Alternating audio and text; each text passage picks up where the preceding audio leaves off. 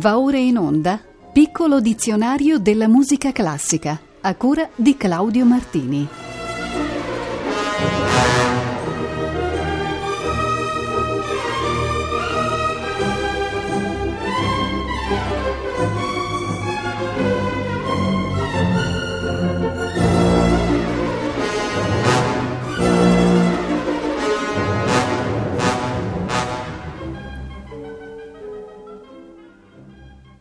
Termine della puntata monotematica di oggi è messa. Lo tratteremo dal punto di vista musicale, guardando ad alcuni tra i tantissimi aspetti della traduzione in musica del testo liturgico. Cominciamo con la messa monodica, la forma forse più antica se si eccettuano le esperienze musicali nei riti delle prime comunità cristiane.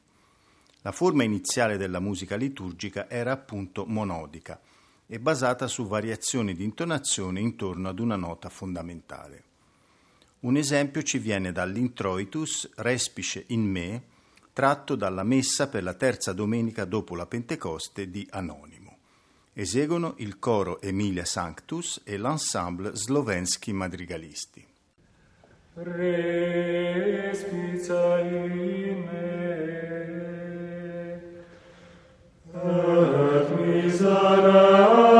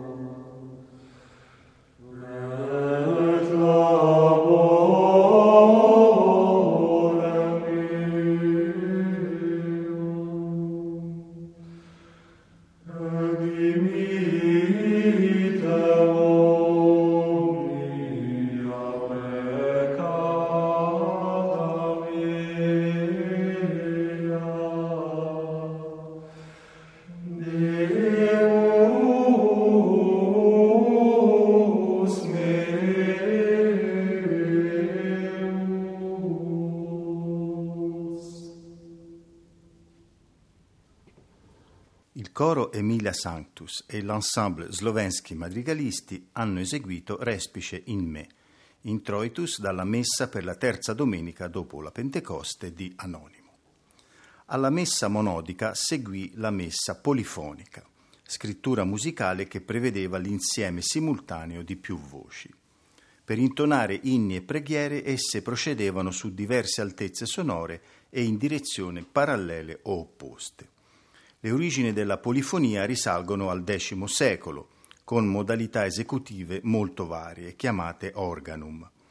Le sue vette più alte si svilupparono alla scuola di Notre Dame, con Leoninus e Perautinus, che per primo fece uso di una scrittura a tre e quattro voci.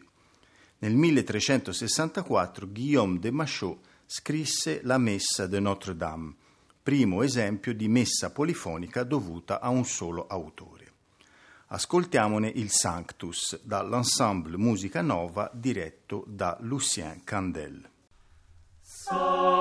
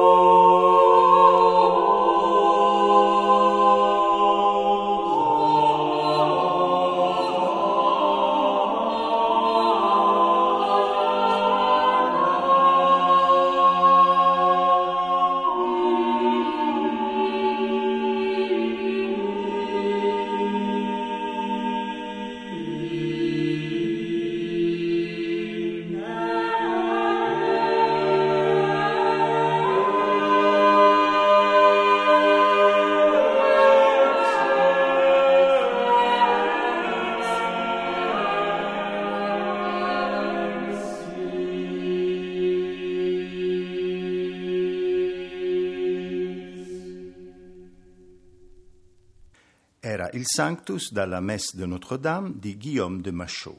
Lucien Candel ha diretto l'ensemble Musica Nova. Parliamo adesso della messa a cappella, locuzione che definisce le esecuzioni che non contemplano la presenza di strumenti musicali.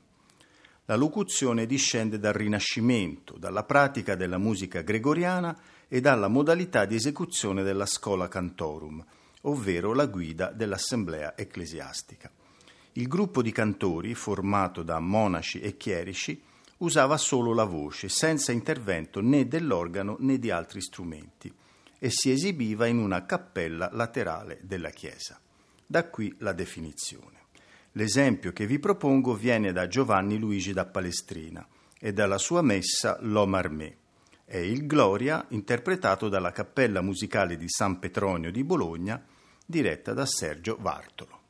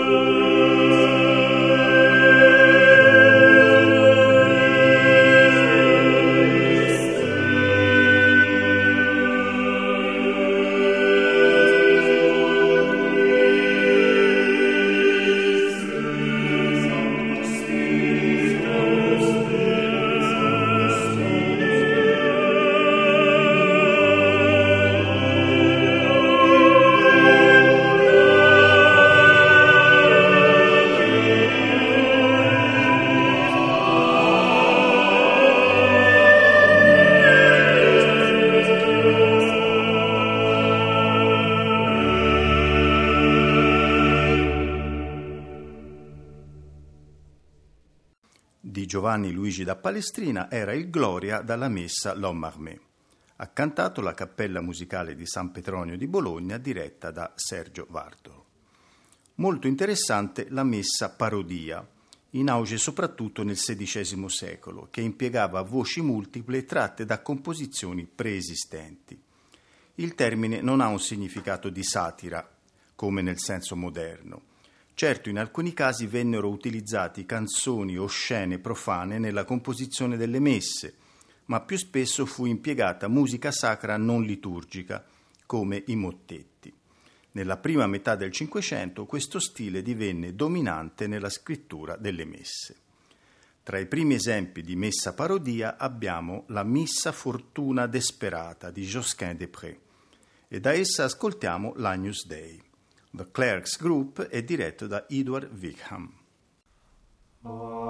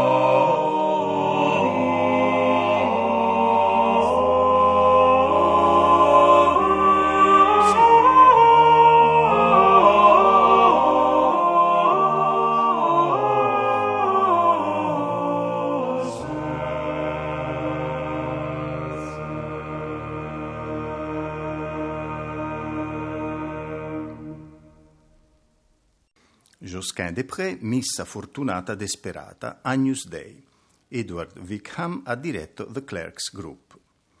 Altra forma da analizzare è quella della messa ciclica, composizione nella quale ogni movimento dell'ordinario della liturgia condivideva un unico tema musicale, creando così una composizione unitaria. La messa ciclica, impiegata grossomodo dal 1430 al 1600, fu la prima forma di composizione multimovimento nella musica occidentale ad essere impegnata su un singolo tema comune. Essa ebbe probabilmente origine in Inghilterra, ove i primi compositori ad usarla furono John Dunstable e Lionel Powell. Ma è stata la Missa Caput, composizione anonima un tempo attribuita a Dufay, a divenire una delle composizioni più venerate del XV secolo. Vi propongo un breve incipit dei brani canonici della Messa, Kyrie, Gloria, Credo, Sanctus e Agnus Dei per cogliere il senso della messa ciclica. Gli Ambrosian Singers sono diretti da Dennis Stevens. erano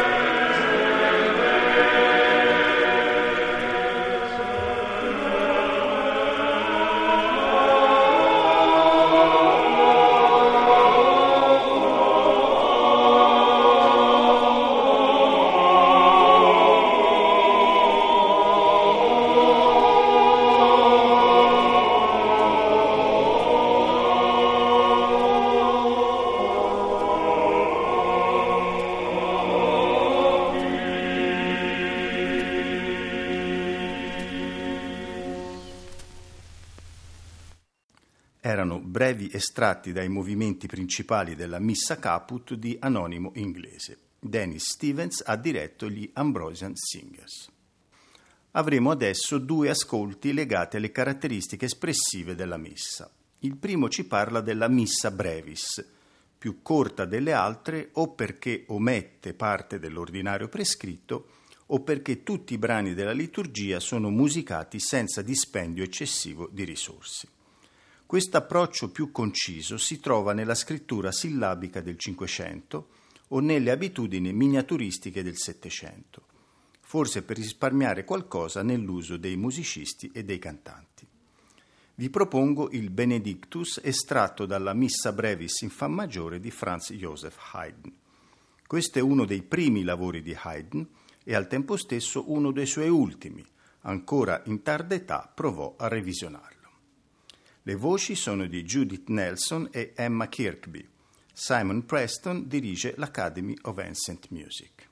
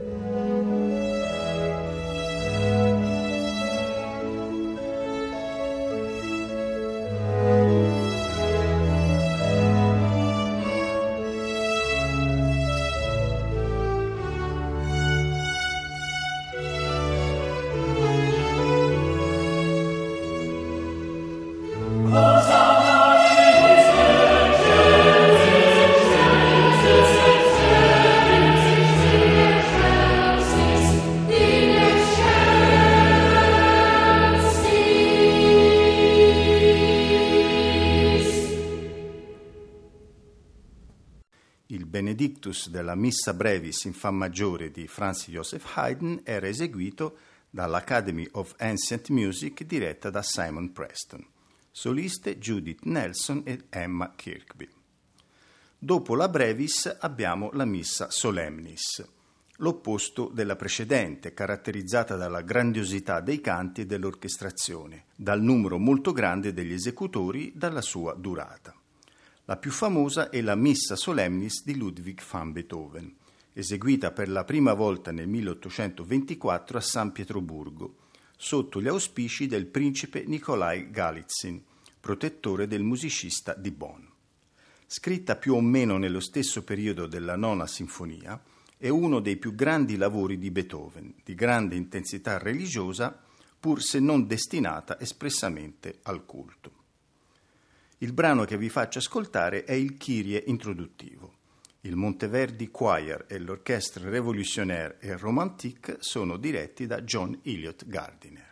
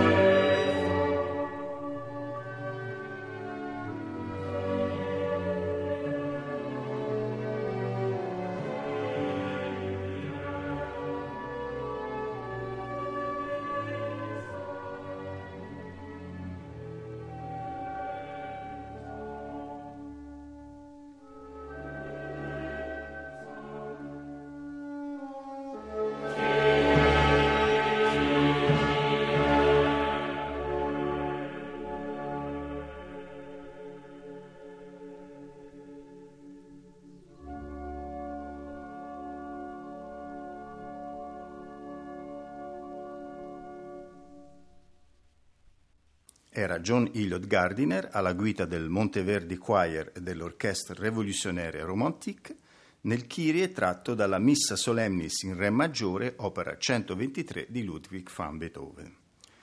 È il turno adesso della messa d'occasione, composta cioè per un particolare momento storico, politico o religioso. Tra le tante esistenti al riguardo ho pensato di proporvi il credo tratto dalla messa dell'incoronazione K317 di Mozart. Fu composta nel 1779, dopo il ritorno del compositore a Salisburgo, dopo 18 mesi infruttuosi a Parigi e Mannheim. Mozart dovette riprendere servizio presso l'arcivescovo Colloredo con l'incarico di organista di corte. Il titolo sembra dovuto al fatto che essa sarebbe stata eseguita per la commemorazione dell'incoronazione dell'immagine sacra di Maria conservata nel santuario di Bergheim, presso Salisburgo. Ma la circostanza è controversa. Ecco il credo eseguito dalla Staatskapelle di Dresda e dal coro MDR di Radio Lipsia. Dirige Peter Schreier.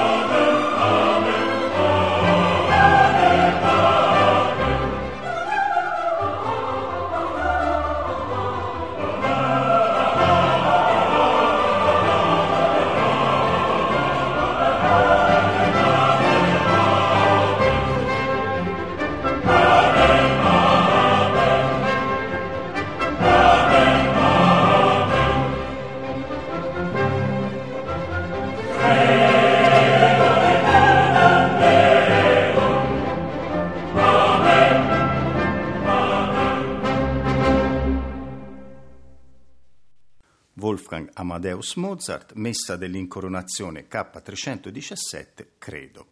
Sotto la bacchetta di Peter Schreier erano la Staatskapelle Dresda e il coro MDR di Radio Lipsia. L'ultima locuzione di oggi è Missa pro defunctis. Essa individua la messa offerta per il riposo delle anime di una o più persone defunte usando una particolare forma del messale romano. Questa tradizione è da sempre molto presente nella Chiesa cattolica, ma si è nel tempo diffusa ad altri riti, quali quelli protestanti, anglicano e metodista e ortodossi d'Oriente. In scaletta ho messo la Missa pro defunctis di Luis de Victoria, per molti il principale monumento della polifonia religiosa spagnola. Fu una delle sue ultime fatiche da autore ispirata dalla morte della colta e raffinata imperatrice Maria d'Austria, cultrice della musica e vera donna del Rinascimento. L'intenso introitus Requiem Eterna Dona Eis Domine è intonato dal Collegium Vocale Ghent diretto da Philippe Hereweghe.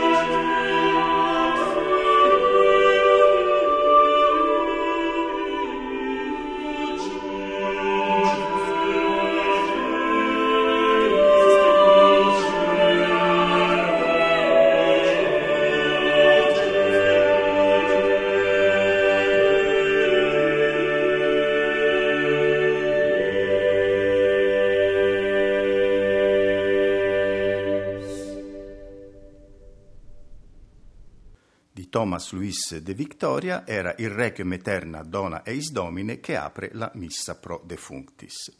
Erano Philippe Ereveghe ed il Collegium Vocale Ghent. Nella prossima puntata, prevista per martedì 16 settembre alle ore 18.40, ascolteremo altri esempi di musiche per messa e continueremo a sfogliare il nostro dizionario. Buon proseguimento di ascolto con i programmi di Rete Toscana Classica.